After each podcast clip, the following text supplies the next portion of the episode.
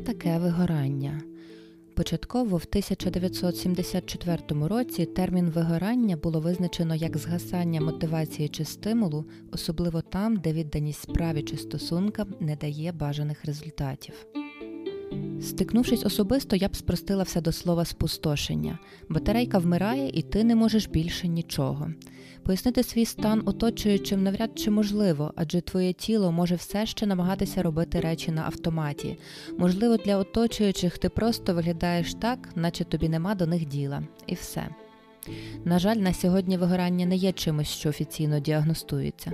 Коли приходиш додому і кладеш на стіл папірець з діагнозом і печаткою, це сприймається серйозніше. З вигоранням у вас є лише можлива здатність комунікувати і відсутність сил навіть на це.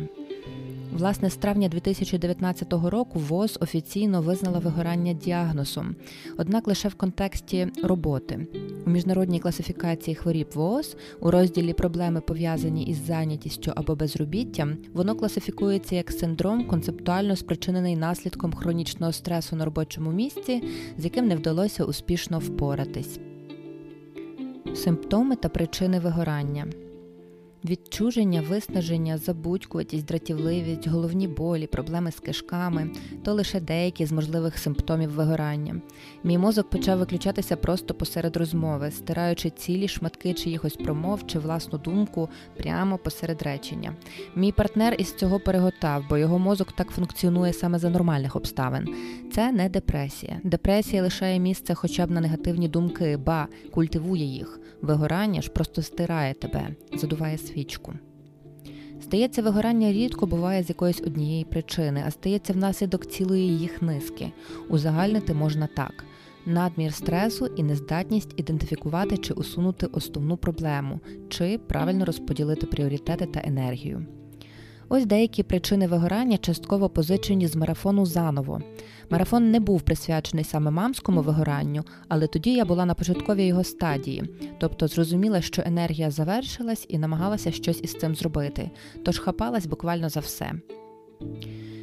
Тиск часу, нестача комунікації та підтримки, невизначеність, завелике навантаження, фізичне, емоційне, інтелектуальне. Наприклад, можна вигоріти від однієї поганої новини, з якою мозок не здатний упоратись, як то втрата близької людини чи роботи, несправедливе ставлення оточуючих чи оточення, що не поділяє ваші цінності, сором за помилку, невдоволення і злість, довготривала відсутність результату, неадекватний розподіл енергії, безконечна турбота про інших.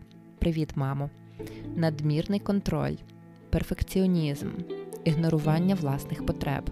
І знову привіт, мамо.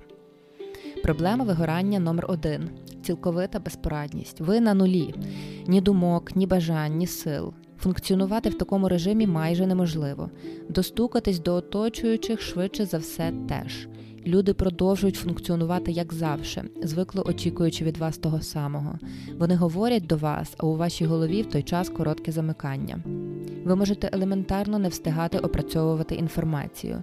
Зазвичай наш мозок працює як бз, забігти туди, зробити те, не забути се, бз, бз, бз.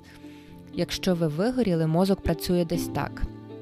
Зараз я встану і піду. Стоп, куди я піду? Ем, е, На кухню. Так, я кудись ішла. Що робити з вигоранням? Ваш ресурс номер один сон. Повноцінний сон має забезпечити хоч один градус енергії, і його варто витратити на чіткий список дій які вам по силах. Його ідея полягає в тому, щоб не втомлювати мозок намаганнями вирішити буденні дилеми, які йому тепер не під силу. Ось чітка інструкція.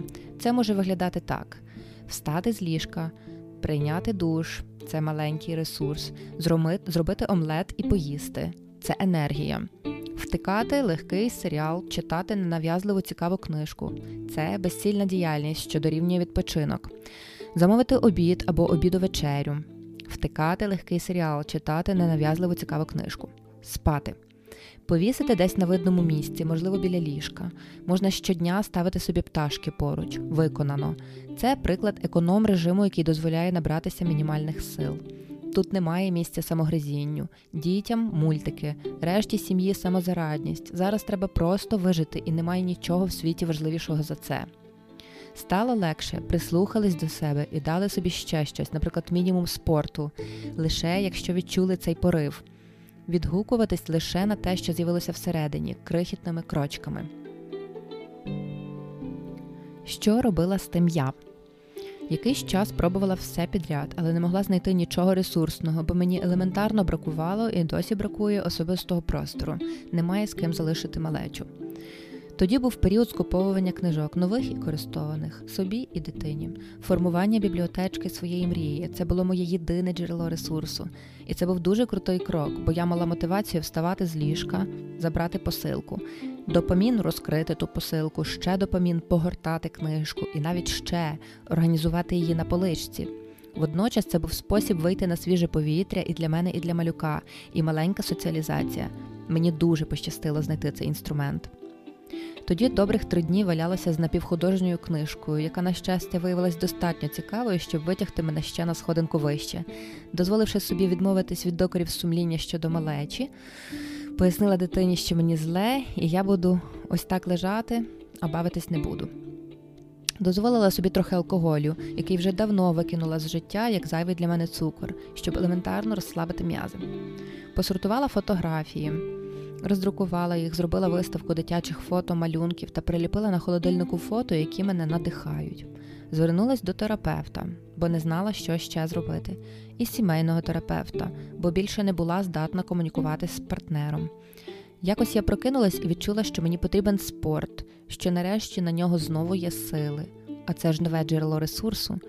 Тоді ще одна сходинка марафон підтримки мам, яким також важко. Я взялась за нього лише тому, що так сказало всередині, побачивши, що я там, де маю бути, йду вперед. Якщо вам актуально, зв'яжіться зі мною, і я долучу вас до мамської групи підтримки. Весь процес зайняв у мене близько півроку, і можна сказати, що я вже вибралась.